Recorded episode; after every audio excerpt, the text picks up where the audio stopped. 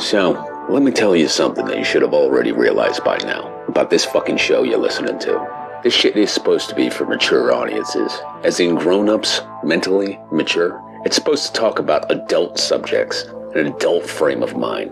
It's not fucking that at all. This is two emotionally regressed, broken half-wits pretending to offer insight on movies. All they really offer you is an endless sexual perversion and a laundry list of personal paraphilia issues. You can make your own choices in life, but you have to choose this as entertainment. You know you're better than this. You have to know you are better than listening to Cinema PsyOps.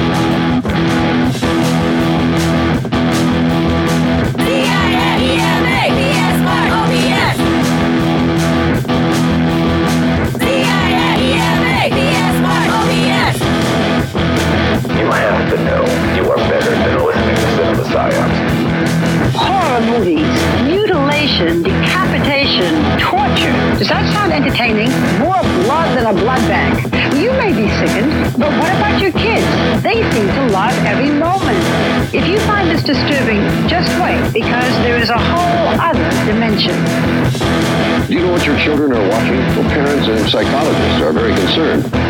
Fair warning, though, there isn't graphic violence in this, but we say that for you, not your kids. They've probably already seen it. C-I-N-E-M-A-P-S-Y-O-B-S.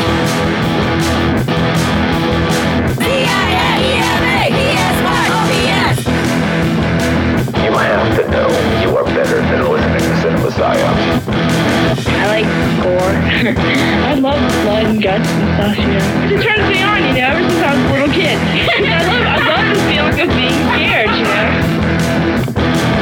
Kids call them slasher or splatter movies, and they get together to watch them at gross-out parties. The movies are extremely violent, sexually provocative, and have graphic displays of mutilation. I see them with my friends, and we, see who can keep their eyes open the longest. Slumber Party Massacre. That was a classic. This guy just goes around killing people. That's the plot of all scary movies. C-I-N-E-M-A-P-S-Y-O-B-S. C-I-N-E-M-A-P-S-Y-O-B-S. You have to know you are better than listening to Cinema PsyOps. Kids get the movies from the horror section. Most of the violent movies are rated R and aren't supposed to be seen unless you're 17 years old. Others are made directly on videotape and bypass the rating system altogether. C-I-N-E-M-A-P-S-Y-O-B-S. C-I-N-E-M-A-P-S-Y-O-B-S. C-I-N-E-M-A-P-S-Y-O-B-S.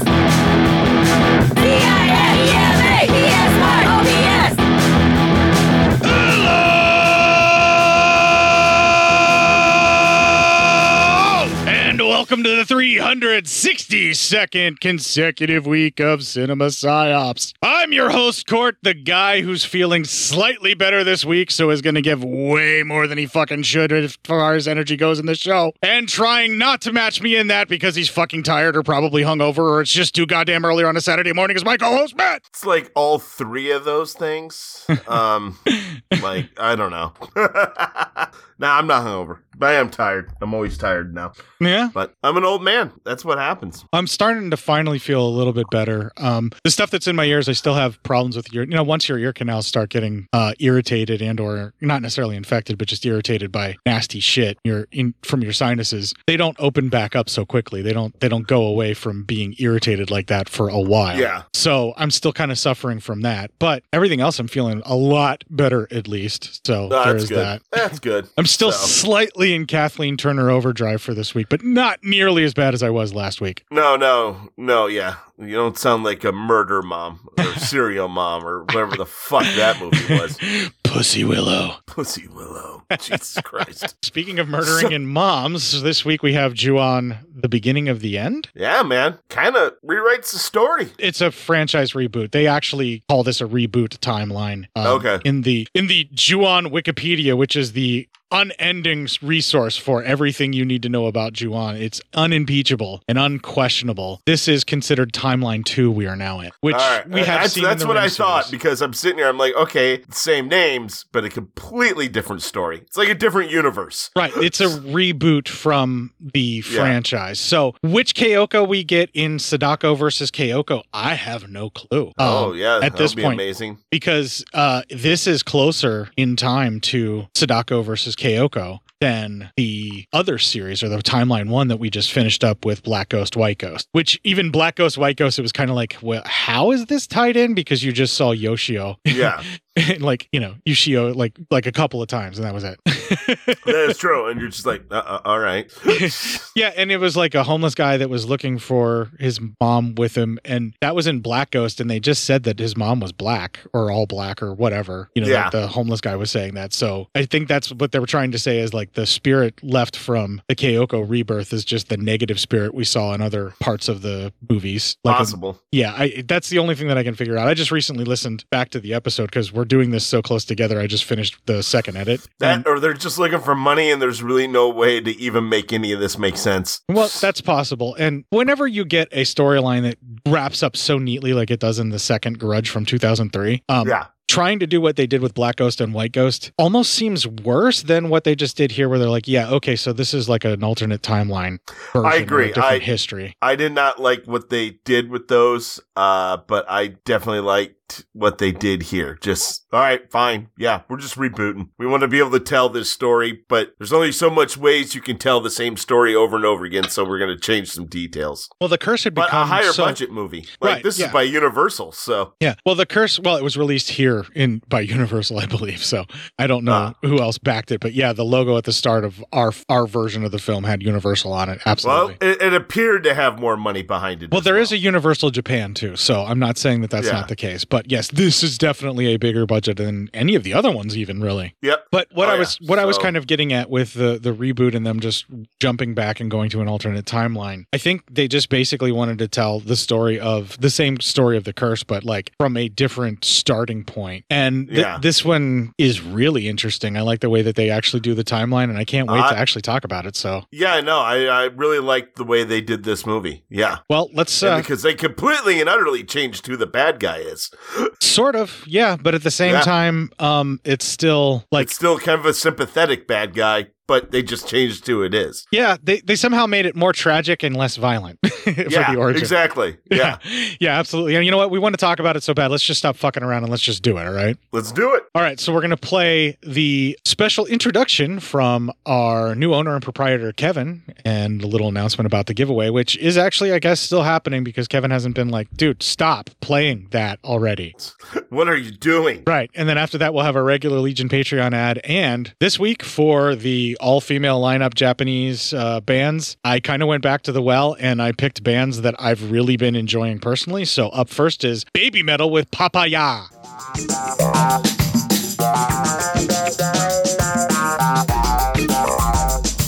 Hey everyone, this is Kevin. As many of you probably have heard, Bo will be heading back to school to become a teacher. Congratulations, Bo. As such, I'll be taking over the reins, managing and spreading the good word of Legion Podcast. To kickstart things off, as an added thank you for patrons in June, Legion plans to have Steam Code giveaways for current Patreon backers. A random person will be picked from the Patreon every other week or twice per month, and the winners can choose from the available Steam codes. Thank you so much for supporting Legion Podcast. You can reach me on Twitter or the Legion Discord group. My username is @LonelyBob. See you around. This'll keep you quiet. Oh, hi there. I didn't see you. You call me cutting a new show. I'm Bo Ransdell, and I'm one of the many creators you can find on Legion Podcasts. I said quiet! My fellow podcasters and I work hard to bring you the best in horror podcasting. But that comes at a cost. Wouldst thou like to live delicious? Not that, but also, yes. No, what I'm getting at is that there are server costs, costs for good microphones and software for editing, all the things that make our shows, you know, fun to listen to. And you can help. If you're enjoying the shows on LegionPodcasts.com, or in the Legion Network, available on iTunes and Stitcher, just about anywhere you can download a podcast, really, you can help us out and get a little something for your trouble at patreon.com/Legion Podcasts. For just $2 a month, you get a pair of movie commentaries exclusive to Patreon, and for $5, you can also join us for a monthly screening of a movie. All of that available on patreon.com/Legion Podcasts. We appreciate it, and thank you for listening. Now, back to the cutting room.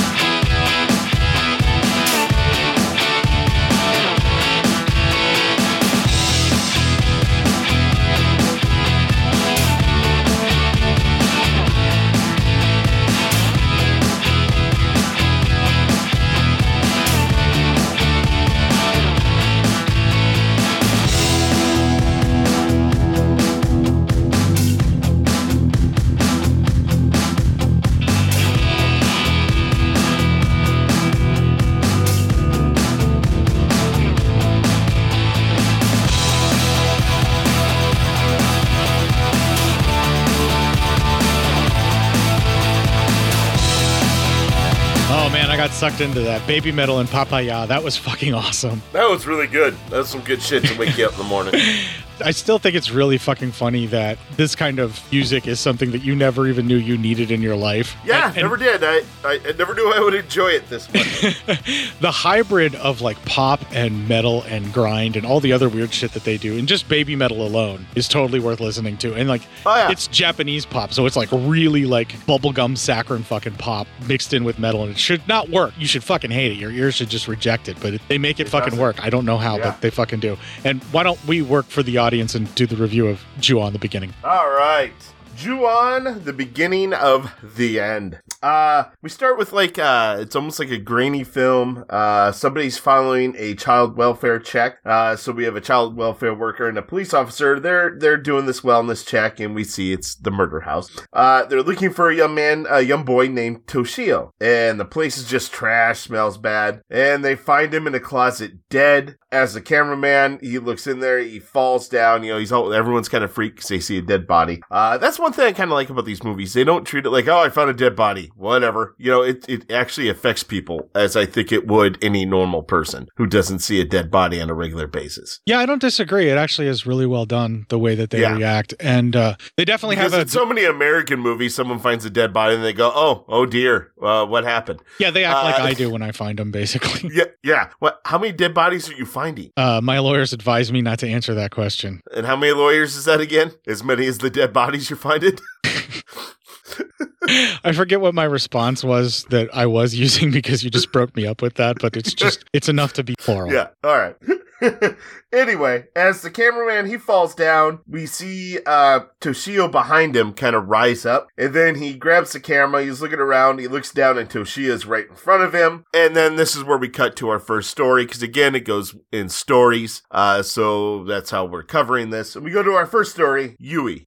As a young teacher named Yui, she is taking over a classroom for another teacher about halfway through the year. Even though she's young and everything, she's pretty qualified for the job, but she's nervous about it because it's the first time taking over a class. It also kind of seems that perhaps this lady knows this classroom is fucking cursed and is just throwing a sacrificial lamb to it right now. Kind of seems that way. Just the way she's acting, where she's like, yeah, well, that's fine. Just go. Like she's trying to be really dismissive. And it also could be the fact that they haven't heard from the old teacher for a while. So it's not that she knows anything is cursed, but this lady's like, God, where's that other goddamn teacher? Yeah, she's in a fucking dire situation where she doesn't even care that this lady's qualified or not at this point. Yeah, she needs somebody to fill that seat to teach the rest of the year for these kids or else she's fucked. Yeah. She's happy, she calls her boyfriend, lets him know, and then while she's leaving the schoolyard, she sees a yellow umbrella in the middle of the yard, She walks in the middle of it, and we see it's made this weird spiral. This is something new to the story. So anyway, later on, she's talking to her boyfriend at home, and she's nervous about teaching and all that. And he's a script writer. None of that really makes any sense. This is all just kind of puffiness to show a connection between her and her boyfriend. Oh, it's just a life that they're supposed to have together, but it also explains some things too. Whenever she starts operating machinery and stuff like that, that, like, you know, a teacher necessarily wouldn't know. Yeah, because her boyfriend's able to do it, so I taught her how. Right. Yeah. All right. So at school, she's kind of going over the notes of the previous teacher, and she sees that a certain student named Toshio has missed a lot of class.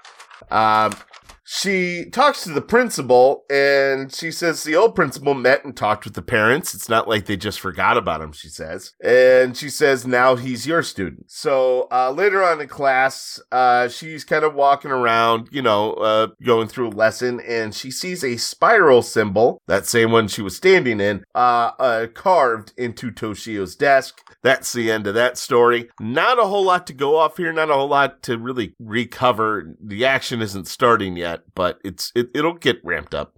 It's a slow burn to start everything off. Yeah, I was looking up to see if there was anything significant for spirals, because spirals show up like a lot. Well, I mean, spirals are the whole thing for the ring. I mean, they called it the spiral. Yeah, well, and it's another mark for O is what I just found in Japan, like a spiral. It was like another mark for what would be used for like O or a circle or something along those lines. But there's a lot of, I mean, just spirals in general, I guess, are creepy because it starts in the beginning and, you know, like you end up just, it's either out or inward. You know, you're either spiraling into a descent or you're just coming out, but moving around in the circle over and over again that's ever growing, and that's how it creates it. And it's like, you know, it's symbol for mazes and stuff like that. So the confusion or just like the idea of being lost or what have you. But I think in this case, they're trying to show the world of the cursed ghosts and how it connects to the world of humans. And that's what the spirals symbolize, you know, because just kind of what they were going with here, because whenever the people are first introduced to it, there's always one spiral. And then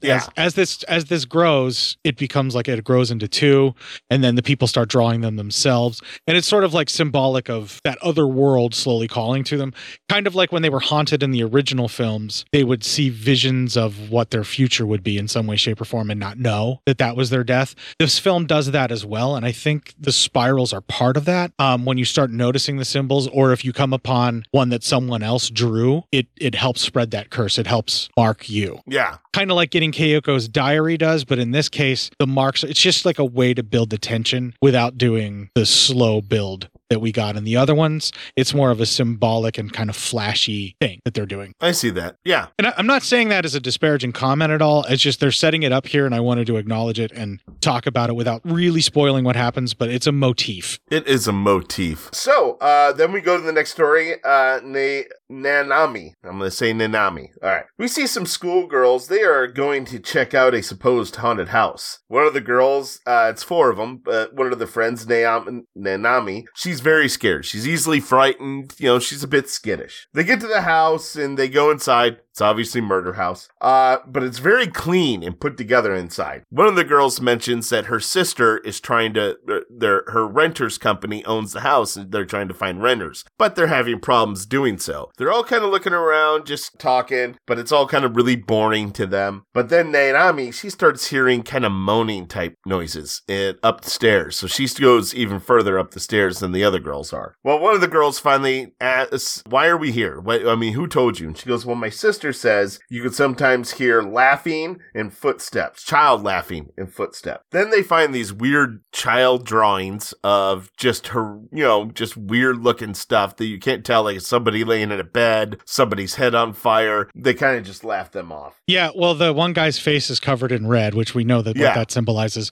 But then there's another person that, like, it looks like their jaw is all distorted, and they make fun of how badly it's drawn. But those of us that have seen these films know that that's not what that represents for that jaw being drawn down like that. No, we all know what's getting ready to happen here. Yeah, we know how Jaws work in the fucking Ju-on series, and we're waiting for it. So that's what this film does well. It grabs pieces of things that the fans of the series would want to see in a Ju-on film and repurposes it in a new way that is not really like that different than the way we saw it before, but just enough to where it feels fresh. I think it's a really well done reboot, and I want to point that out here because these are predictive.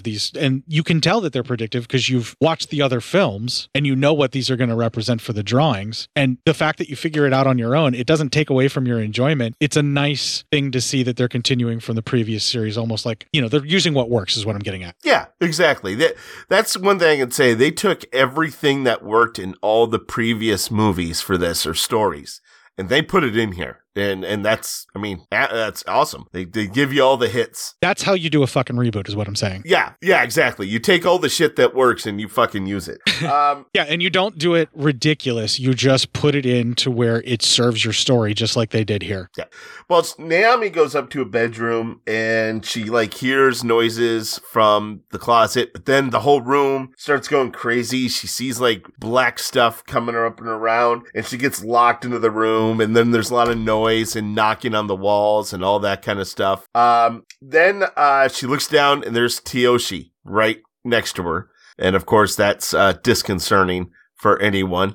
And the new Toshio is actually really Toshio. I'm sorry, what did I say? I say Toshio. It doesn't Toshio. Matter. I've mispronounced it as well, man. We're going to fucking do that. We're American. But the new Toshio is scary as fuck. He is really, really good at doing the sad puppy dog stare that is terrifying that we got established in the other film. And the way that he just looks up at someone or will reach his hand out and touch them, absolutely horrifying. And they actually did a really good job with making his motions even more scary than when we see Kayako later, what we actually see with her. Yeah. All right. So then she goes back to the door and she falls out of her room. Her friends are there. They're all kind of looking at her. They go, what the hell happened? You look pale, really, really pale. Did you notice the tone and color of the house shift when she falls through the door, and it's like a little brighter, sunshinier day when she it's back to warm. It's back to looking how it looked when she first entered. That was really cool, actually, the way they did that. Yeah, I agree. Then their friends laugh and they run out, and she follows, and scary stuff all there. There's and that's the end of that story. Okay, the big difference in this one that I had a hard time getting over, but once I realized it was a different story, I actually paid attention that it was a reboot. Yeah. I kind of let it go and didn't worry about the things that they changed. But my biggest issue was Toshio now hums a sad kids tune almost that's really kind of creepy. Mm-hmm. And there's no sounds of a cat. But he also I miss the Toshio that just is just silent. And then when he finally makes a move or he's coming for you, then you hear the cat meow and scream. I do kind of miss that in this one, but only on this very first showing. After I get used to the idea that, oh, okay, well, this Toshio just sings or hums a little tune to himself, cool. It's still fucking creepy. I just, right now I'm oh my God, what happened to the cat in this one? I was I'd much rather you don't have a cat get murdered in this one, but I feel like they're going to do it. And I'm just dreading it because now Toshio just hums because it's a different death. Yeah. Yeah. It's unfortunately for you, I know it's definitely going to happen. Right. And I didn't realize that basically what part of the timeline we're in, because this one jumps around. It's anachronistic as well, where it doesn't follow a linear timeline. So the Toshio that we're seeing right now might not be the Toshio that had a horrific death around a cat. Yeah, right. But Jesus. So we wish, but that's not always how it happens. Right. Let's see here. So then we start our next story. Kayako. Yui visits Toshio's home, and we meet Mom Kayako, who does not look like she is very well. She almost looks gray. And the actress who plays her is it's really just creepy.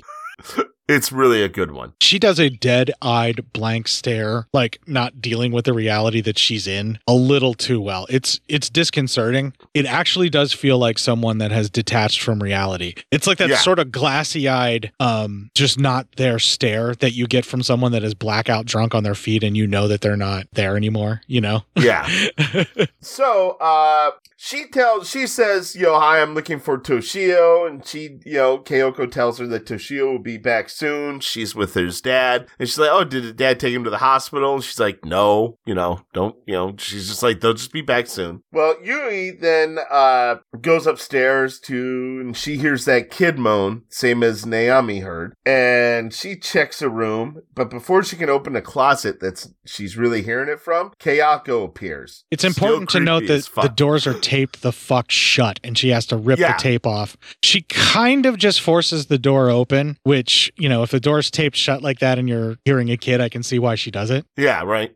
But at the same time, this should be a red flag that you need to get the fuck out of there and get the police in here. Yeah, right. It should be started right now. So, right. Door taped shut in home with child making singing noises behind said taped shut door. Get cops. That's what they're there for. You need to do that. Now.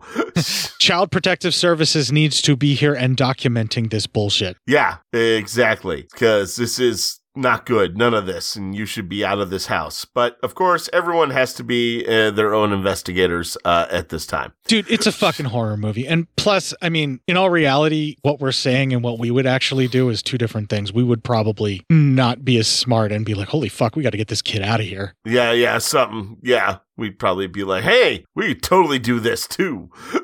No, in this day and age, I would be like with a camera phone videotaping and like, does anybody else hear this? Look at this. This is not healthy. Yeah. And then I would immediately excuse myself and then get the cops and Child Protective Services. Because, hey, we're fine. Everything's fine here. We're all fine.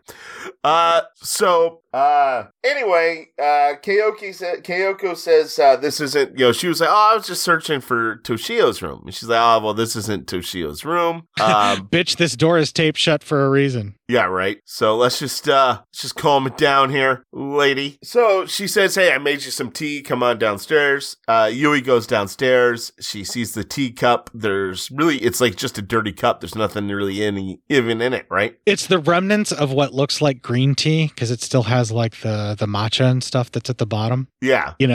So it's basically someone else has finished that tea, and as dried as that looked, it had been there for a very long time. Yeah, really. Yeah. This is old school style ghost or yurei story done really well. I've seen some other Japanese haunted house stuff where it's yurei stuff that's similar to this, like in the traditional vein. And this has got it down, man. It feels just as like old school ghost story creepy as those. Yeah, it really does. It's like, what kind of the heck is all of this really doing?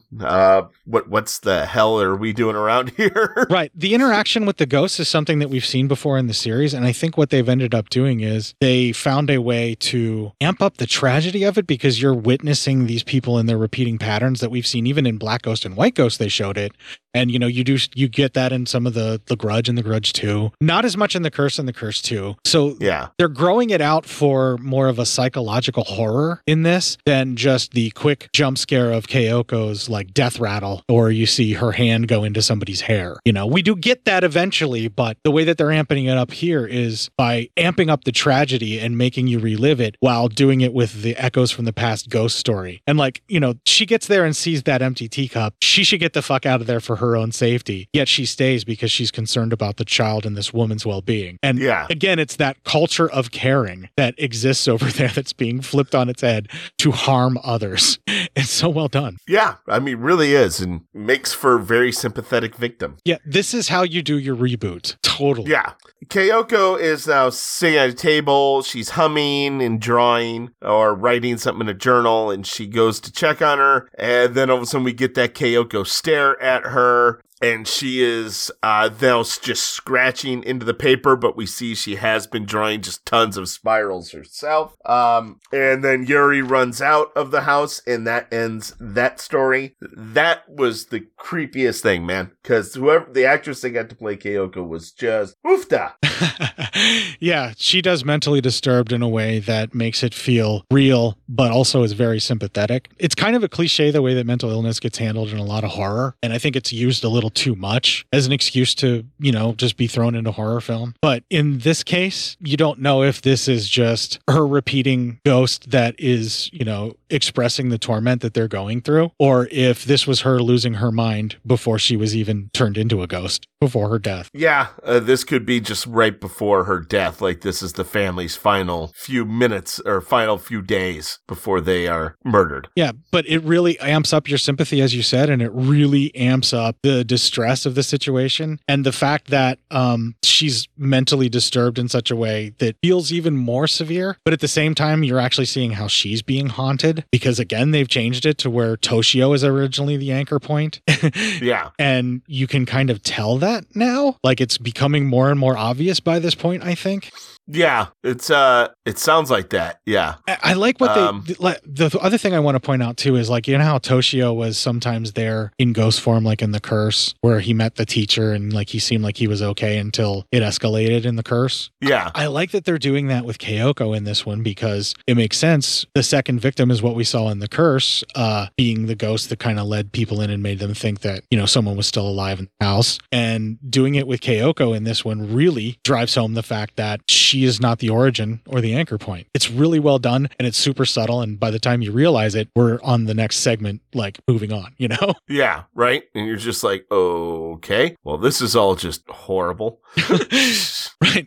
It's like I said, it's a very effective film. I watched this like first thing in the morning after I did Mac's shot right before we got ready to record, and like, you know, light of day coming in my house, cats running around like maniacs being fucking crazy, and I'm still scared shitless with the headphones on with this film. And yeah, it's at this point I noticed that the sound design isn't quite where the previous films were. It's a more modernized and using scoring techniques to try and scare people, like scare chords. But what they got going on the screen and the story makes me completely forget about that and forgive it and not even worry. Yeah. We can move on to the next segment. I'm good if you're all right. Next secret is Yayaoi. Yeah, good luck with that one, because I heard them pronounce it and I'm like, that, like, no, there's no way we can produce that properly without practice. Yeah. One of the girls who's with Naomi, one of her friends, her name's is Yaoi, and she's at basketball practice, but she seems very tired, and the coach is like, you need a break. And as she's resting, the basketball court is inside. The gymnasium also has like a stage where they probably run theater stuff. And as she rests, she sees the curtain move. And so she decides to check it out. She goes back there. She starts hearing really weird noises, and she seems to get colder and weaker the more she goes to look. Well, she gets really freaked out, and she runs to the nurse's office, but no one's in there. So she crawls into bed under the blankets. Under the covers, she brings something up, and she finds that drawing of a person in the bed that she found in the house. And she's like, what is going on? Then she looks under, and Toshio is under the covers, and she gets dragged under. Then we cut to Yui is meeting with the principal and tells her she met with Kayako. Principal's like, well, I don't know, you know, if you should have done that, as we've already met with them. She does say, hey, something's really wrong here with them. And she's like, don't say that. You know, you can't say that. Parents will freak out if they think we're talking about them, which is kind of weird, but all right. It's supposed to be whatever, like a respect thing. Yeah, but yeah, they need to go to the fucking authorities. This is where I like kind of feel like the principal or whoever this administrative person is that hired her is making her a sacrificial lamb. It really feels like it here. And part of me can see that. I think part of me more is like, she's like, don't, you know, as most administrators are, don't cause waves. I hate causing waves. I don't want to cause any waves. Please don't do this. Because, you know, the last thing anybody wants, especially in any of these movies, is a school principal is to cause waves, apparently.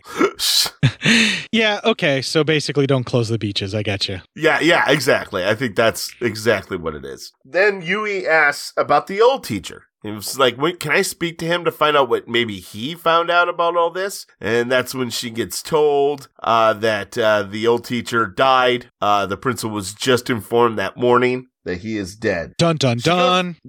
She goes checking his old notes again. And his notes, he wrote down about his visit with Kayako, and it was very much like her own visit. He just, you know, she kept saying that everything's fine, but he got an off feeling about everything, so that can't be good. So then the Then she goes to the next page of notes, and there's nothing there. Nothing, and then all of a sudden she starts seeing spirals on every page. The same spirals everyone's been drawing. Later on, her boyfriend comes home, finds her sitting in the dark, just staring at the spirals. She snaps too, and they decide to go out to eat. The next day in class, she is working, and she sees Toshio is actually at his desk, or, you know, just looking down. This is not good. No. But she seems relieved because, hey, he's back. Okay, everything's fine now. Or is it? She starts reading a book to the class, and she keeps hearing this scratching, She sees Toshio is scratching another spiral into the desk. She freaks out, grabs his hand to make him stop, but then all of a sudden he's gone, and all the kids are just kind of staring at her. Oh, it's important to note that she says his name, and then the kids look at her and get scared. Yeah, all that happens, but at the same time, there's still a second spiral at that desk where there wasn't one, and that's the end of that story. That was really cool, and this is what I was talking about where the spirals connect. So basically, now that she's cursed from going to the home, she gave him purchase into the classroom, and now I feel like that second spiral represents him symbolizing that he's connected his curse to this classroom completely now. Yeah, agreed. And I think it's a really interesting way of doing it, and I really dug how they got in to like watch his thumbnail digging in, and you see him chipping the wood and the paint with his thumbnail. Yeah, like, that was actually really good. Yeah, and the way that they do it is really creepy, and when she says his name, the kids all pause and look at her and are really scared, but they're trying to be like, wait, what? Like, it's like a confused scared where they're not sure what's going on. And then she gets even more involved in it with him scratching at her desk, and I think she says his name like again, and then they're all kind of looking at each other, and it's just this really subtle way of doing it where if you're paying attention to the background when she's doing this and not just being creeped out by Toshio being there, you know what's happening, but at the same time you can kind of see like what the way the kids are reacting. You kind of wonder if they see him too, or if any of them actually see him too or not. And it's not until she goes to grab his arm and then you realize she snapped out of it. You wonder if maybe even she said anything, you know, or if she just kind of paused and the kids are just looking at her because she just kind of froze. Yeah, right. So you don't know. It's right. Like, is it in her mind or is this actually the haunting? But then when the spiral's there, it's like, no, this whatever she experienced, this classroom is now marked too. Yeah. Or something's bad everywhere right now. So yeah, and the spirals as the mark, and then someone obsessing over spirals or staring at them as the working of the curse, you know, begins to work its way on them, like, is really well done in this, and I like the symbolism that they have there. Yeah, it's actually really good. So yeah, I'll perfectly good and creepy right now is how I'll say it. All perfectly good and creepy. Yeah, and it's showing how it's spreading out. With each connecting point, it gets further and further and increases its circle, you know, or it's spiraling out. Yeah. We get further and further from God's love. Sure. I just meant the size of the influence over people and the world. It's showing that it's spreading, but in this case, it's spreading out instead of like a vector of person to person and area to area. It's actually spreading out in a spiral where it's just moving its way further and further because it's where these people dwelled as well. Yeah. Can also be marked. So we can move on now. I'm done. Cool. All right. Then the next story is Rina. Naomi and Aoi visit Rina, one of the other girls who was with them. Her mom does not look well when she opens up the door and says, you know, she can't come out right now. They're like, please, we're her friends. Please let her see her. She's like, all right. Takes her up to her room. They're trying to open up the door. They finally open it, and you see it's because she had the doorknob taped. When they enter into the room, the entirety of all her drawers, everything are taped shut. So, not good. The motif of having a closet door taped shut that we saw in the previous Grudge films is amped up to the nth degree.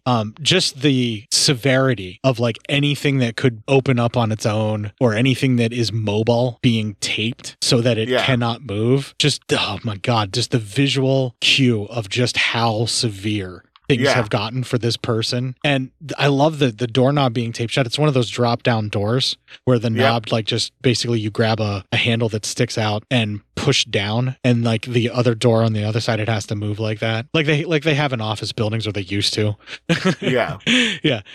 That's what her bedroom door is like, which is weird. Why would you not give a teenage girl a lock? Right? Well, I mean, a lot of families don't believe even in closed doors in their homes. So to let you know what kind of people can't be who they can be, you know? Okay, that's fine. We're not going to get into that dynamic because I'm not going to step on any toes with that. But anyway, yeah. The door taped shut, or that knob taped shut like that, and the way that they did it, and then how hard they had to pull on the door handle, it looked like it was going to start to bend before the tape gave. It was really fucking creepy. It was really, But anyway, they go in there. Yeah, we're in this giant room, sorry. Yeah, they find her hiding underneath her desk. She's like, they're gonna, she's like, the pale child's gonna come and kill me. As Aoi tries to talk to her, Rina seems to see how everything is not looking all that great. All the drawers are the tape is starting to peel off. All the drawers are starting to open. And she's like, we gotta go. We gotta go right now. We've gotta get the hell out of here. She's kind of pulling at Aoi. Rina actually grabs Aoi and says, hey, I need you to help me. Please help me. And, Aoi gives her a little charm off her neck. There are a couple flashes of Toshio actually in the drawer. I was about to say, and stuff. Right before they leave, they see, or at least I think Naomi sees Toshi. Yeah, I think he's coming out of the drawer or some shit. He's coming out of a big drawer up top. Yeah, and like he was looking, like when the cabinet door opened up, he was actually like, you could see him looking out too, but he didn't do anything. But like right before they leave, he actually comes out of a fucking drawer a little bit. Yeah, and they leave, and later on, Rina goes to make herself some tea. As she's doing so, she gets her face burnt, much like one of the pictures that they found. And so her face is all burnt up, and she's screaming, and she falls down, her back against the fridge, and then we see some pale little hands grab her. From the fridge, right? From the fridge, grab her from the fridge, and then pull her in. And Rina's no more. Sad. They literally fridged her. That night, Naoto, Yui's boyfriend, he's working and decides to make some tea. As he's doing, he starts hearing a cat. And he's like, well, what in the hell is that? This part sucked. Uh-huh. So anyway, he goes to check under the table, and then all of a sudden the microwave starts going off.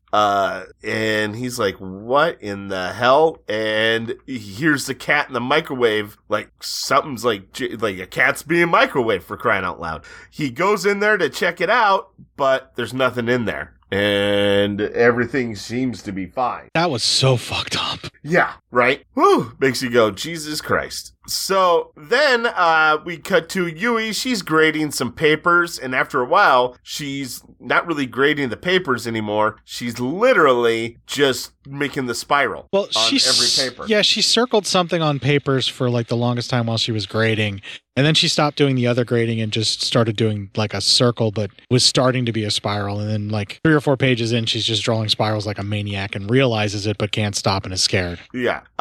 So as she's looking through all of that, and she's like, well, that's probably not the best for me.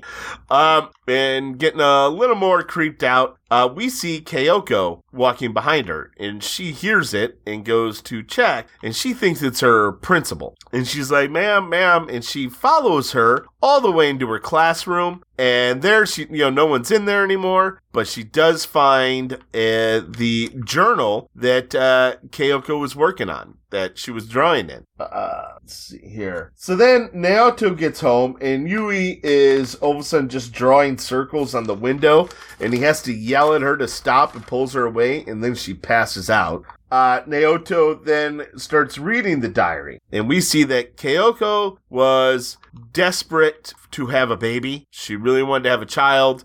They kept trying. Like in the beginning, it was like, you will touch me, and we will be, together forever. And I will be pregnant, and we'll give you life. And clips. Me and your dad. Yeah. Oh, shit. Jesus. But me and your dad will, all this and that. All very on board. Maybe a little obsessive about wanting a child, but all in all, it's not terrible. It's, you know, it's just somebody who really wants to have a baby. Yeah, but it starts off with someone who is obsessed with having a child, and it devolves into someone that their entire life and existence and meaning only has purpose if they have a child, and then becomes obsessive to the point where it looks like they're just going to give up all hope, and then blank pages. Yeah, and then she keeps talking about how Teoko is always going on business, and she can't get pregnant if he's not around, and she's very mad, and then it all, goes, as we said, it all goes kind of dark. Real dark, real fast, then blank pages. Yeah. That was fucking creepy. Blank pages, that was creepy. And so with all the blank pages, and then all of a sudden starts writing again. And it says, I can't believe it. You will, you know, I had my dream. You touched my stomach, and now I am with you. You are with me now. All this kind of, you know, stuff, and you know, she's pregnant now. She's like, Teoko, while not the father, he will now play the father. Kinda, you're like, oh, skedios. Then all of a sudden, the book starts flipping pages by itself. Naoto stands. It stops on one page. And then all of a sudden, a bunch of like papers rip out, and we see an eyeball moving around in the book, and that was creepy as hell. Yeah, that was really well done, and that's like traditional Japanese ghost story shit right there. That's really fucking creepy. Yeah, that was. I was just like, damn. Right? Let's settle it down here, movie. I don't really want this in my life right now. My cats are going fucking crazy, and there's a goddamn eyeball in that book, motherfucker.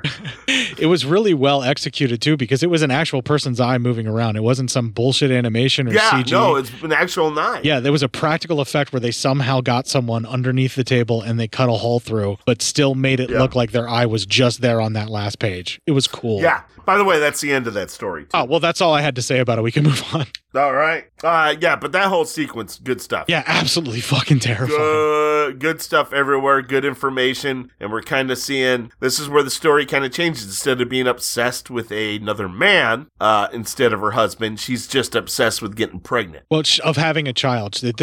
By the point that she was ready to give up, she didn't care how it happened, and she was making it sound like she would sleep with other men, or she was getting ready to. But then that's where she's at her most desperate, that the grudge curse that is based on Toshio's initial death is now feeding into, and that's what we basically saw by the end of that. And then the eyeball looking out is basically, you know, you stare into the abyss long enough, it's going to look back, basically. Yeah, it's just how it is. That shit was so fucking horrifying. I'm just picturing it in my head right now. We should move on. All right. So, Aoi. This is the story of Aoi. Aoi is washing dishes with her sister, and she keeps asking her sister about the house that they're trying to rent. The sister doesn't really want to talk about it. Then the sister's husband comes out and says, you haven't gone to the house. And she's like, no. And then she kind of gets it out of her that she did. And he goes, but please tell me you didn't go inside. And she's like, no, of course not. I wouldn't do that. And the sister's like, yeah, I'm not buying it. She goes, go take a bath. And they both looked very, very concerned. And she's like, this is your fault. You always, you know, talk about it at home. And he's just kind of like, yeah, I guess I fucked that one up. My bad.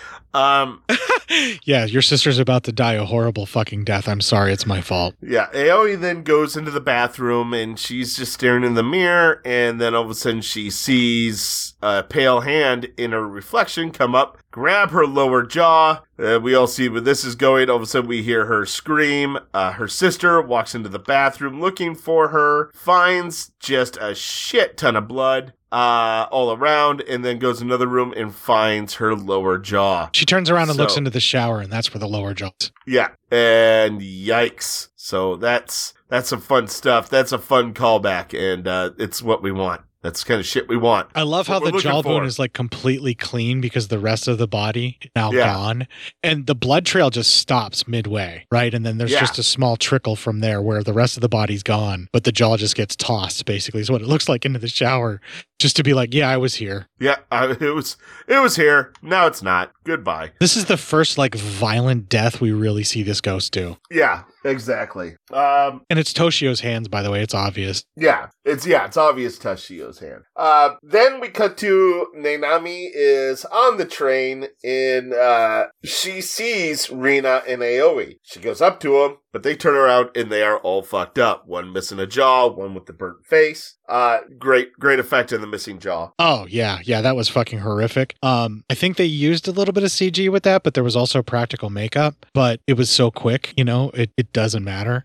Definitely looked better than the blacked out face for the missing jaw in the other film that they showed it. Yeah, and that one was very effective too. Yeah. Yeah. She falls and sees her like a giant friend, Yayayo, the one who died in the nurse's office. She's just sitting there and she's like saying her name. And then she looks and all of a sudden now she's in the house. The murder house. Then all of a sudden she gets pushed around, jolted around. She's screaming, "I'm sorry." And then before you know it, she gets dragged away. Right as the sister comes in with new tenants to rent the house, the new tenants are Kayako and Takio. And Takio... very happy and very much in love. Yeah, Takio is actually told by the sister, you know the history of you told your wife, and it seems he doesn't tell her. No. He says, "No, I told her. And she still wants to be here." And she's like, "That's weird. Usually it's the wife who gets nervous about those type of things." He goes, "Yeah, that would be weird." So I think Kayako still wanted the house. I think she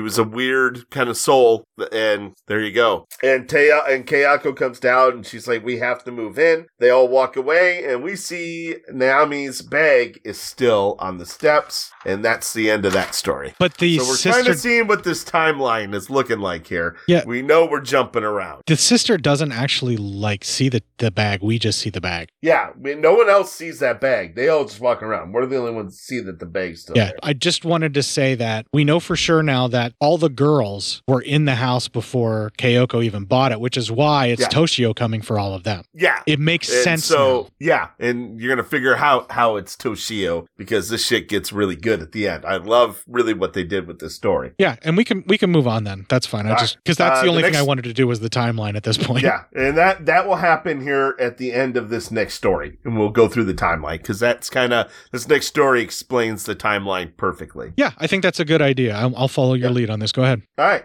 Next story is Naoto. So Naoto, he goes to the renter's office of that house to discover more info. The dude who he's talking with, he's the brother-in-law. And he tells him, after some back and forth, finally Naoto's like, "Listen, a friend of mine," or he goes, "Someone I really care about is strange things are happening to her. And I want to know what's going on with this family." And the brother-in-law says, "It's not the family, it's the house." He stated 19 years ago, a boy was found dead there. And we know that's from the first footage we saw. He then tells him, he goes, "If your girlfriend went into that house, be very careful." He goes, 10 years ago, my wife and her sister just went into the house." And that's it. Just went in. And then he looks over his shoulder and we see both their memorial pictures up. So his wife has died as well. And so now we know the timeline. 19 years ago was the boy's body was first found. Then the 4 girls were killed and the sister apparently. So 5 women were killed 10 years ago from that house. Yeah, so 1995 is what we see at the very beginning of the film. The video of the wellness check with the police officer, the teacher, and the guy with the camera. That was the first death of Toshio where he was supposedly found starved. Yes. But if you look, whenever he sees the ghost in that, there's blood underneath the kid. Yeah. I didn't know if that was blood or black sludge, and supposed to be kind of how that explains all the black sludge. Oh, you know what? Yeah, it's probably the body has been rotten, and that's why they state that it's in the color, and that's supposed to be the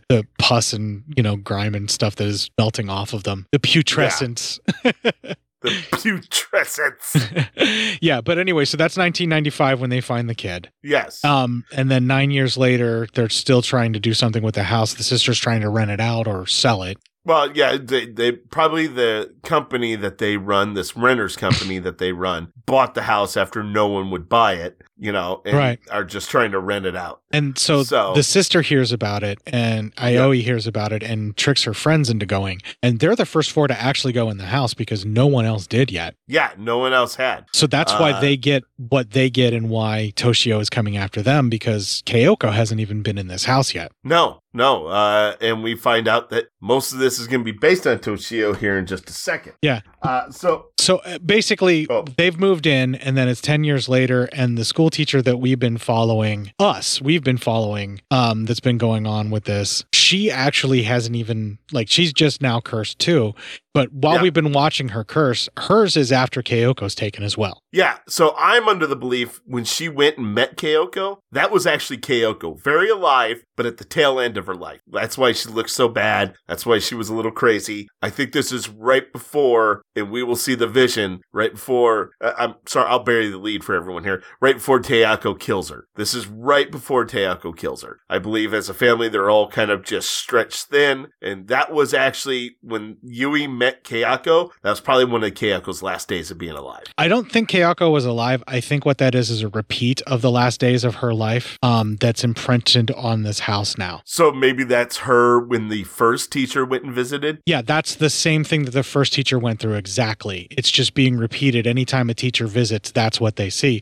Because in his notes, he talks about how when he went to go visit Kayako, she just kept repeating the same thing over and over again, that Toshio is fine and he's just upstairs. You know? Yeah, or with his father. Yeah, or with his father, right? Like, yeah. Okay, I could accept that too. Well, that it's supposed to be. It's 10 years. It's 10 years later that Yui goes there. So this is like, Kayoko's already dead. Well, I would say maybe not, because Toshio is supposed to be about 10 years old, right? But like, how? So 10 years later would make sense that Kayako, because we're going to see some family films, so that Kayako and Takio moved into the house. It took a while, obviously, for her to get pregnant with Toshio. And so 10 years later would make sense. 10 years after Kayako and Taki rented the place, because they rented it right after the girls died. So it was about 10 years ago. 10 years later would be about the same time Toshio would be about this age when he's gone missing. All right. That's fair. I get it. So he's been alive for 10 years. And it is possible that those are the last days of her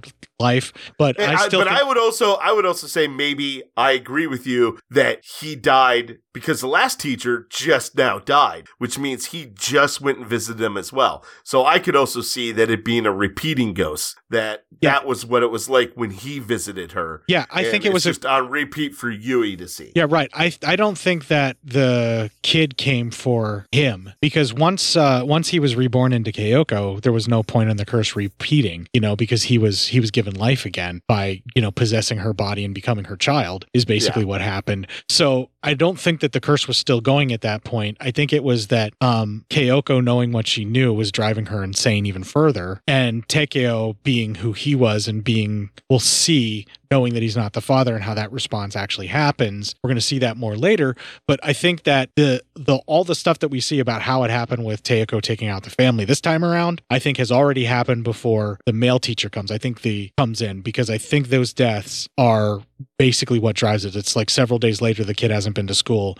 He does the first check, and then he sees something that is so horrific, or the curse comes for him and he goes and runs and hides, or is immediately taken care of, but his body turns up later just so it moves the next teacher into position to recap. It's possible. You know, but basically I think that Kayako and everybody is dead at that point, because some of the hauntings and some of the things that happen that we see happen with Kayako taking out the family, like how the cat dies, have already started haunting Yui and her boyfriend or husband. Yeah, that's true. So that's why I think it has already happened. Whether it was 10 years ago or not doesn't matter. It has already happened, and Kayako interacting with Yui is part of the repeating ghost curse, just like we saw where sometimes people would see a normal-looking Toshio and not realize that he's the ghost. Yeah, I guess that's right. I think you're right, as in it happened probably right before the 7 days where Toshio had been missing school before the teacher went to go visit the family. It happened somewhere in there. When it probably happened. Yeah, either the 7 days before that or in one of the 7 days where Toshio wasn't there. Somehow they were dead before that teacher checked. Yeah, we can move on. All right. So then Naoto, he goes to check more info, like the public record, and he found the article for the boy who was found dead in the house. Well, his name was also Toshio, and he looks just like exactly the other Toshio. Then we cut to Yui showering for some reason. I was waiting for a fist to come out of her hair because that's a popular thing. They never did it, so it was just kind of weird to see.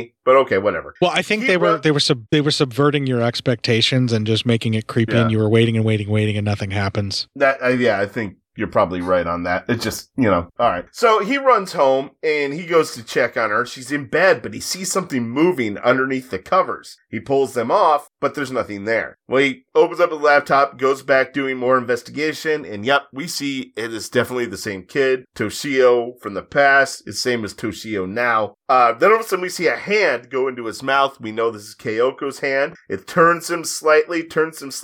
He sees Toshio, and then his neck is snapped all the way so his head is facing the back way. Creepy as fuck the way they did that, and the effect looks really good. Yeah, really good. Yui wakes up. She finds him, starts screaming. Then we cut to her standing in her empty classroom looking out the window, and we see the two spirals on Toshio's desk are now connected with a line. And that's the end of that story. So now we've established timeline. Most likely we established when the family died was probably about a couple weeks before Yui took over as teacher. And there you go. Yeah, I think we've pretty much got it all laid out. And the way that they do this is extremely tragic. And by seeing how Kayako kills people in this film, we can infer how Kayako is herself killed in this film. Yeah, I get that. Yeah. So, let's see here. So then we start with our final story, and it's the story of Toshio.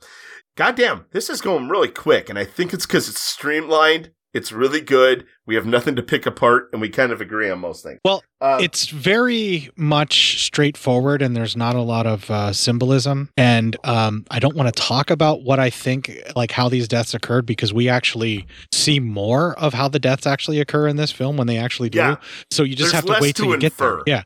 But also, it's extremely straightforward, and it's just a good fucking ghost story. It makes great use of its time. It's an hour 30, and it uses every bit of that hour 30. There's not a lot of fluff. The most fluff you get is probably at the very beginning of the movie, setting up Yui becoming a teacher and, her life with her boyfriend. That's really it. Yeah, but that's the most fluff you get, and even that's you're establishing characters. So at least you're meeting people. It's where you expect some fluff.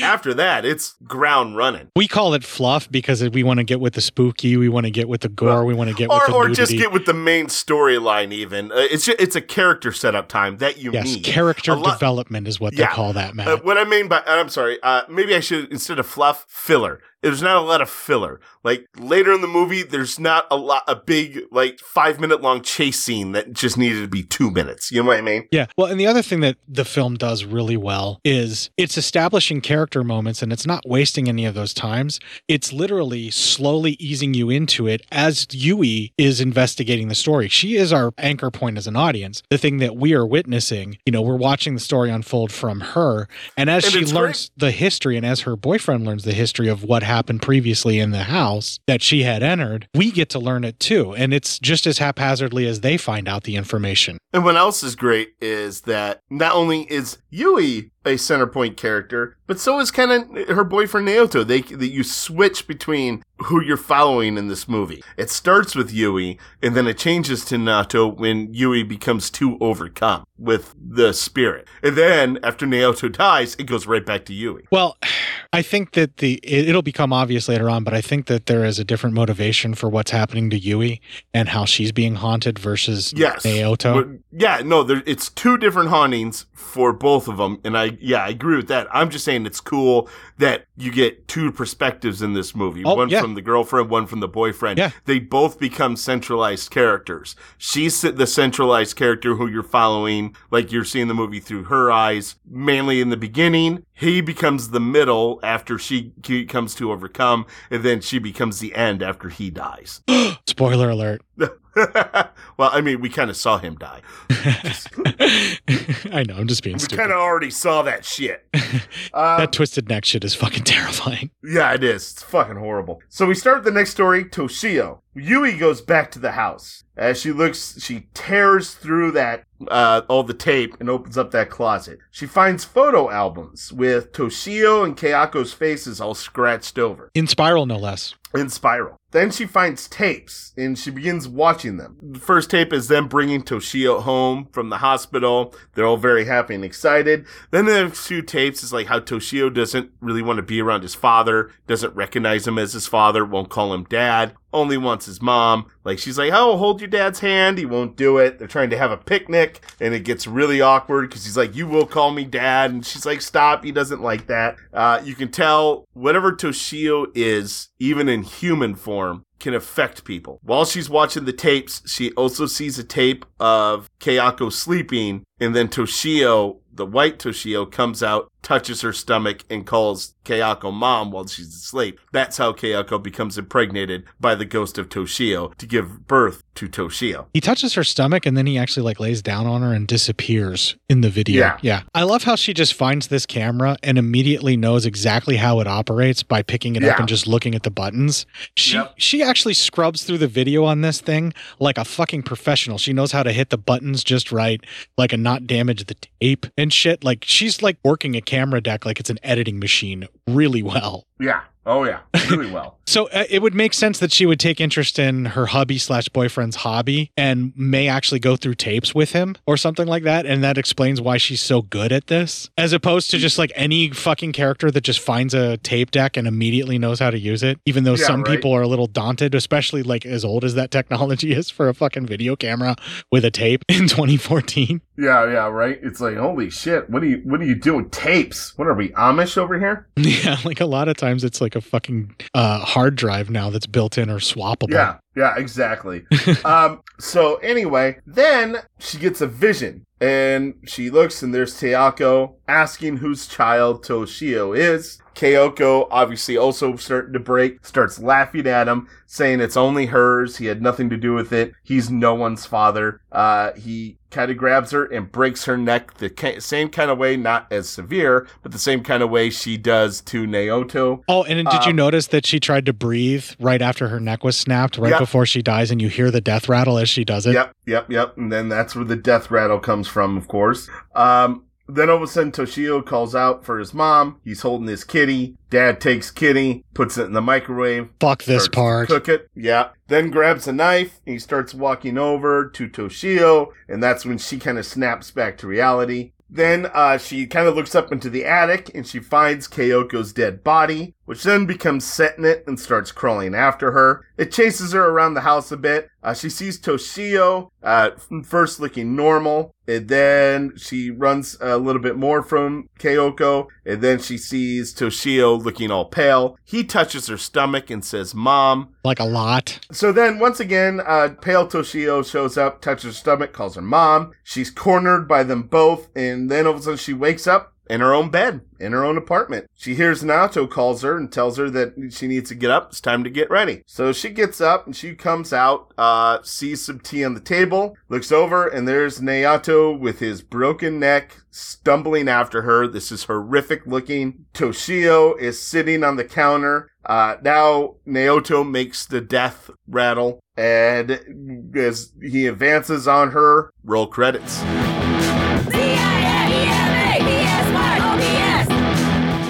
That was so fucked up, dude. I know. Good God almighty. Yeah.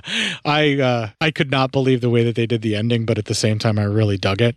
So Kayako was just kind of taking a back seat on this one and wasn't used as much. The actress doesn't quite do the movements that we need to make Kayako as terrifying as possible. So I don't know if they just kind of threw it in there because they were forced to do it instead of using just all the Toshio ghost stuff, which was working just fine for me. But we definitely see Kayako as taking people like her husband, so that's fine. I think that at some point when Toshio is touching her stomach, he's trying to join with her so that he can be reborn again. She refuses him, so therefore that's when she's taken by the husband when she wakes up. She's back in her own apartment, and her husband/boyfriend or whatever is taking her on behalf of Toshio as punishment. Are they trying to keep her alive because Toshio again wants to be reborn? I don't know. Yeah, I don't know. That's the thing, is the film doesn't show you what's going to happen. Like, are they just trying to torment her until they break her down and he can basically possess her too? But she doesn't really seem to want a child, so I think he had to use Kayoko's desire and almost obsession with wanting to have a child, paralleled or equal to the obsession. But even then, Toshio was asleep when he impregnated her. Yeah, I think all he has to do is touch your stomach and be like, hey, Mom. And then there you go. You're now pregnant. Well, it's also kind of part of his curse to be reborn and then basically die at the hands of his neglectful parents in some way, shape, or form. And we see how this grudge came. Now, because, this is kind of what I wanted to talk about, the differences. Where the first grudge came was because Kayako was, of course, obsessively in love with another man, her husband being a jealous prick. I was trying to get at that before you cut me off, actually, but go ahead. Sorry, buddy. Sorry, man. No, you're excited. I'm happy to see you really are enjoying this movie as much as you are. It's clear. Well, go ahead. I'm loving how they do the reboot because, and then so you have all that and she's now has to – so instead of, again, a woman obsessed with another man – husband finding out, killing her and his son, that, doing what he did to the teacher's family, creating this grudge curse. Well, in the original curse, it was also supposedly she got pregnant by this teacher, Juana Trist, and then tricked the other guy into raising his kid, is what they implied. Was that how it went? Because I didn't think that he actually was... No, they said she got pregnant. By the time they get to the grudge, he's actually saying that, where it's another man's child. I was cursed, Oh, okay. I was tricked into raising another man's child. So yes, they do say that. So it's still, he gets tricked into raising someone else's child. It just turns out that he's got tricked into raising a cursed child. Yeah. So unlike that, though, this is a young boy. He's left alone by his parents to starve to death, and they just leave the house, and that... At least in our view, we don't know if anything happened beforehand or not. In our view, that leads to the grudge beginning. Well, that's the initial tragedy that curses the house, and it's growing by claiming other victims. Yeah, it is the Toshio curse. The problems with Toshio. So while Takeo and Kayako might have been a perfectly happy couple, when they moved into the house. Unfortunately, they decided on that house, and Toshio was able to grab them, and so and I think also affect both of them in their mental status. So I don't think Teoko wasn't a jealous prick who's like, I'm going to kill you. Teoko was very much possessed by whatever Toshio is and caused to kill Kayako, and Kayako was obviously as well very unstable as well. So I think Kayako was kind of unstable before they bought the house. I think that the house represented like the normal life that would finally make her feel complete and normal, and the oversized house and then starting to have kids and filling it with life thing that she wanted was represented by this beautiful, it's a beautiful house. Like, I can see where if you could get this for the cheap, even if you're just fucking renting it, you would want to have that house. So I can see where she would like forgive that a kid may have starved to death and not thought that, that would be a problem. Or even maybe she was just so desperate to have the appearance of a normal life that she chose this house anyway, and that doomed them both. But it seems like there was something off about her is what they were hinting at, even when they were first getting the house. Well, and also it appeared to me she was a much younger wife while he was a much older husband. Yeah, that as well. So it's a little bit different in that case as well. The way that they do the timeline and the way they do the jumping around and then they reveal it. And then when you finally see the actual deaths, it's absolutely horrific and heartbreaking. And it, like we said earlier, this just grabs all the best parts of the previous series and all the stuff that was in the other Grudge films, that basically the things that worked for us and we liked. And they just basically repurposed it in a new story and a new timeline. And by making it that Toshio is the victim of child abuse before anyone else is even involved from a previous family, it adds an extra layer of tragedy because there's nothing that's going to fill that, like that type of fucking grudge that would be created from a child starving to death from neglect, from his parents just abandoning him alone in a house. It's just, that is just so absolutely horrific and terrifying to think of, like what kind of power that ghost would have from the grudge that he would create and the way that he sucks Kayako in and the other folks and brings them in and makes them a part of it, and it spreads, is much more terrifying to me than what we've seen even in the previous one. Because you could feel like, well, as long as you don't go to the location where the house was in the previous films, you would more or less be okay. Like you could go to another area where the curse might be and it would creep you out and you would sort of feel it, but it's not as strong or what have you, but it'll still eventually get you, I suppose, as it grows in strength. Like this one is just, it's like a spiral. It hits a person and then it infects the area that person's at even more. And it just continues to spread out in an ever-growing pattern, and you can just kind of picture seeing the plots along the line of following the people and just moving further and further out. Yeah, and it is... But yeah, it's just an excellently done reboot. Taking all the best stuff. Yeah, and there's a sequel that's done by the same folks or some of the same folks that are involved that we're going to be doing next week, and I'm actually looking forward to that. This was a breath of fresh air and a pleasant surprise, and I got to say, after we did Black Ghost, White Ghost, I was like, oh God, what's the next one going to be like? Yeah, right? I thought the same way. I was like, oh, what are we getting now? Yeah, and so maybe I'm a little more forgiving of this one because I was going into it thinking, oh, this is going to be a reboot. This is going to fucking suck. But no, this turns out to be the way I would want a reboot done, and I'm actually really pleased with it. Yeah, I am too. I think it's great. And I think that the type of storytelling that this Grudge gives you really does leave it open to where anyone that dies in this type of horrific circumstance could become part of a grudge. It still gives us the original story with the characters that we know and love for being terrified by, but it gives them in a new way that still makes it a new story and then shows you how other people can be affected by the grudge. Again, like the way that I would want you to do it in the franchise. Give me some of the things that are familiar with so it's comfort food for me while terrifying the shit out of me. Yeah, right. Same. It's good shit. All right. Well, I think we should probably do a quick PsyOp news and then call it a day. Why don't we finish it up? You got anything else you want to say? Or? No, I'm good, man. All right. Well, we're going to take the break here with the band Shoya and Tokyo Ice Cream. When we come back, we'll do some PsyOp news.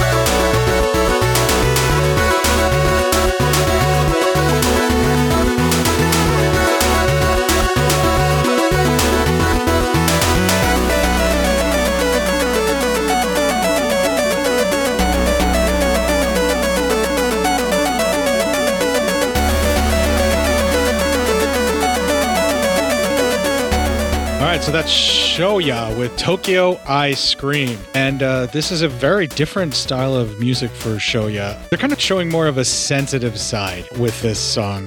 They're usually much more like a hardcore rock and roll kind of thing. They've got like the traditional screamer hard rock from the 90s sound to their music.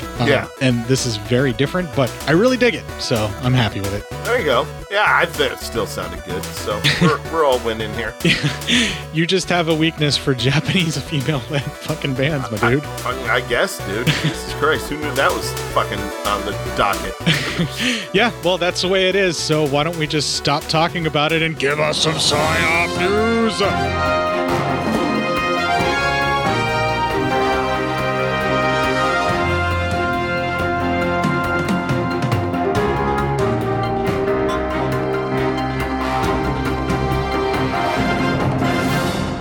Right. Let's see here. This is from our man Pete. Oh, that would be Pete from the Good Beer Bad Movie Night podcast. From IFL Science. After hitting his taint, a man ended up in a hospital for 9 days with a grade 4 erection. I just realized I don't have the clips up. Fuck, I needed a bunch right there. A man suffered a 9-day erection after a very minor accident involving his moped. It's the erection that counts. It is. Always looking for Wang. In a study published in the journal Case Reports in Urology, doctors described the case of the 35-year-old British man who fell off his moped and hit his taint, or his perineum, the part of your body between the genitals and the anus. Oh, don't try to sun that as fucking Josh Brolin will teach you. I have the most confused direction right now. He developed bruising but had no other significant injuries. However, that's my fetish. He went on to develop an erection that lasted for many days longer than is ideal. Perhaps embarrassed, the man allowed the erection to persist for days before he finally went to a doctor. On examination, there was a grade 4 erection with a rigid base and shaft, the doctors write the report. Your bloodshed boner lasts more than 4 hours, he had done. Yeah. Definitely don't wait 9 days. Grade 4 on the erection. It's destroying my bloodshed boner, okay? Grade 4 on the erection hardness score, and yes, that is a real thing, is the hardest erection on scale, where the penis is completely hard and fully rigid. Or as any teen going through puberty would tell you, Tuesday. Shut up. Are you talking about penises? Yeah. The man had not suffered pain in his erection, though he did report mild discomfort on walking, as you would probably expect. Yeah, and also trying to lay on your stomach to sleep. And we're back to dicks. Doctors took a blood gas analysis of the area and found that it was consistent with a high flow of prism, a prolonged erection caused by unregulated cavernous arterial inflow. It always comes back to dick. You always pick these fucking articles and you know it's going to have words in it you can't fucking pronounce. Yeah, well, the people love it. That's my fetish. On the two types of a priapism, high and low flow, this is the least dangerous type. Low flow priapism is caused by a blockage, preventing the flow of oxidized arterial blood from reaching erectile tissue in the penis. This type is often painful and requires urgent treatment, as if enough oxygen doesn't reach the tissue in the penis, it can begin to die off, leaving permanent damage. I started doing drugs after that. Yeah. High flow priapism is the type this man developed. It's a lot rarer and usually a result of blunt trauma. The doctors performed an ultrasound and CT angiogram and determined the cause and found damage to the carvesinal artery, causing... I wonder why we have to name things like this, because it's fucking ridiculous. They stuck to the dead thing. Causing unregulated pooling of blood within the sinusoidal space, propagating the non-seismic erection due to the continuous supply of oxygenated blood. Drop the humongous ball. Whew. Essentially, the injury as he sustained falling off his moped was causing too much oxygenated blood to rush into his penis. Let's jack it or something. I mean, you would think maybe that would work, but I don't know. It's the erection that counts. Yeah. Generally, high-flow priapism is treated conservatively through ice packs, mechanical decompression on the affected blood cells, or just holding the patient for observation until it desists. The doctors explained in the case study. In this case, however, the doctors decided timely intervention needed to be considered to avoid potential risk of erectile dysfunction in the long term. In order to avoid potential erectile dysfunction later on, the doctors opted to artificially restrict blood flow into the penis using a catheter, to insert a gel-like foam in a microcoil. He was sent home to recover, and a year on, he is back to normal. Self-reported erectile function has slowly improved over the course of 12 months, the doctors reported. Long-term follow-up has shown return to normal erectile function 12 months following the injury. Goddamn. So there you go. Woo. I mean, I like dick. Yeah, well, okay. But yeah, so ouch. Careful when hitting your taints, fellas, because it could cause some other problems. Yeah, so if you're into getting your perineum punched, you might want to reconsider. You might want to back up off of that because it's not helpful. Yeah. Yeah, seriously, like you need to rethink about doing damage to that area because apparently it's going to cost you some serious cock. It will. It's going to cost you some serious. That's a true statement. And there's a lot of weighing around, right? So just be careful because if you bruise that, you're going to basically have an issue. Yeah, you're gonna have a lot of problems. Your bloodshed boner lasts more than 4 hours. He had done. All right, this will just be a shorter episode this week, but that has not that in any way, shape, or form reflecting how we felt about the movie. We both actually really enjoyed it. The movie we enjoyed. It was just so streamlined, and we agreed on a lot of things that were good. Yeah, so let's just stop fucking around. Let's give these people a short episode and let them get on with the rest of their fucking lives, and we'll close it out with Bandmaid and the song Warning! It has an exclamation point, so you have to say it that way. Yeah, warning! Right after the ending Legion show promo. If you enjoyed this show, then make sure you check out the other great shows on the Legion Podcast Network, like Cinema PsyOps, Cinema Beef, Devour the Podcasts, Duncan and Bo Come Correct, Exploding Heads Horror Movie Podcast, Friday the 13th, Get Slayed, The Hellming Power Hour, Hello, This is the Doom Show, Hero Hero Go Show, Kill the Cast, Underwater Kaiju from Outer Space, Jerry Hates Action, Legion After Dark, Mental Health, Obsessive Cinema, Discourse, Pick 6 Movies, The Podcast by the Cemetery, The Podcast on Haunted Hill, The Psychosemantic Podcast, Rick Radio, House of Wax, Dude Looks Like the 80s, Rabbit and Red Radio, The Shadecast, Short Bus Cinema, Two Drink Minimum Commentaries, The VD Clinic, Who Will Survive Horror Podcast, and Witch vs. the Doomsday Clock. With such a widespread of shows, there is guaranteed to be a niche for you to fall in love with. Horror, politics, movies, books, sex, music, commentaries, health, video games, kaiju, action, news, comedy, and opinions that would most likely get you killed in some parts of the world. We are proud to bring you some of the best podcasting in the world. Check us out at www.legionpodcasts.com, iTunes, Spotify, Stitcher, YouTube, and any other dark corner of the internet where podcasts can be found.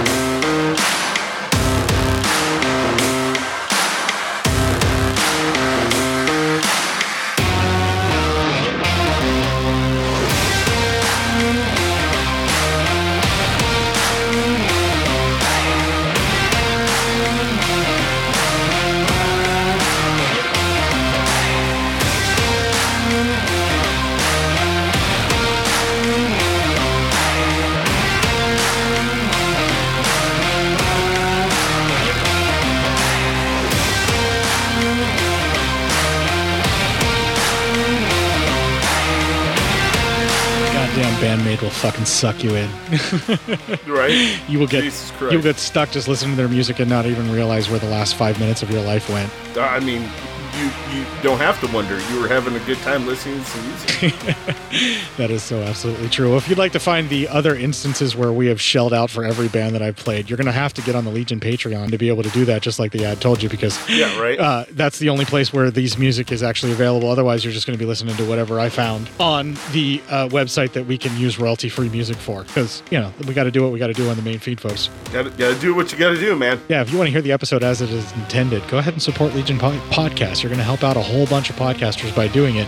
And I think the lowest tier, and you can hear this fucking pirate radio edit. Yeah, right? And if that's not the case, you know, Kevin could probably make that happen. Yeah. I would hope they at least get this team with the lowest tier. Yeah, the lowest tier. Well, if you'd like to we are the lowest tier. If you'd like to find all the previous instances where we talked about music that you can't hear, although if you go far enough back, you might actually hear some of the songs because the bots didn't scrub them yet. Cool. LegionPodcasts.com /cinema-psyops-podcast is where those episodes are located. And, you know, the other ones that have the actual music in them I still have in some way, shape, or form. So, you know, maybe we can get them via some way, shape, or form. Anyway, we also have a meme repository on Instagram called Cinema_PsyOps. All them great memes. Those memes are posted thrice daily during the work week for the working days in the working hours that I am working while I should be doing something else. I'm posting those memes for all of you, for those of you that are toiling and suffering to make ends meet and just try and get some fucking food for yourself and your family. Yeah, those goddamn bills. Oh my God. And it's only going to get worse for everybody. But one of the places where we try to make it a little bit better for you is our Facebook group, where we also share those memes that try to make you laugh and forget about the collapse of your industrialized society. Yeah, because... fuck it. Fuck that society. Let it crumble. There's a bunch of crazy folks just like you at the Cinema PsyOps group on Facebook having a good old time. Also, we have the Discord chat with Legion Podcast. I've put the ability to get into the Legion Discord, or the invite for the Legion Discord chat, in the show notes now. I highly recommend everybody joining over there. Things are fun and just kind of keeping it light and all of that stuff. You don't have to worry about all the other bullshit you see on social media there. I wanted to mention that, even though it's not in the show. Housekeeping. Yeah. Yeah, we keep it cool and light around here. I'm Cinema PsyOps there, or Court PsyOps, but you will find me in the Legion Discord, and you can also find me on Facebook as Court PsyOps, although I'm less and less active there, other than posting some articles that I read and podcast episodes I listen to. Yeah, you know, fuck Facebook. More or less. Do you have a diatribe, something you want to write, something you want to describe, something that you enjoy, some kind of link to a website that I probably won't click on because I think you're trying to steal something from me, you can all send that to CinemaPsyopsCourt at gmail.com. How dare you try to steal our identities? Let alone. By the way, if you steal mine, can you help? Because I got a lot of problems. Well, if you take CinemaPsyopsCourt at gmail.com, that's going to be a really weird one to take, because that's not even my real identity. So yeah, same. That's not going to help anyone. What are you guys doing over there? While you're out there trying to figure out what it is you are doing over there, kick the fuck out of this week and make it your bitch.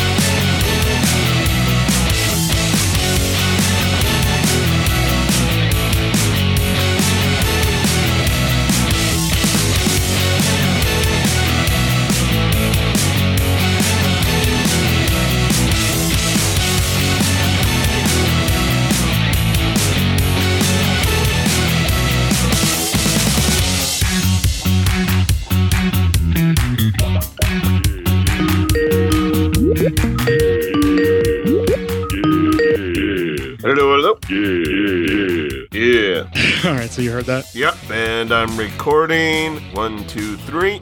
and everything's coming off well. Just the waveform looks good and everything? Yep. All right, I just watched my counter click up to like 27, 28, 29 seconds, 30, and so forth, and et cetera, and et cetera. Et cetera, and et cetera.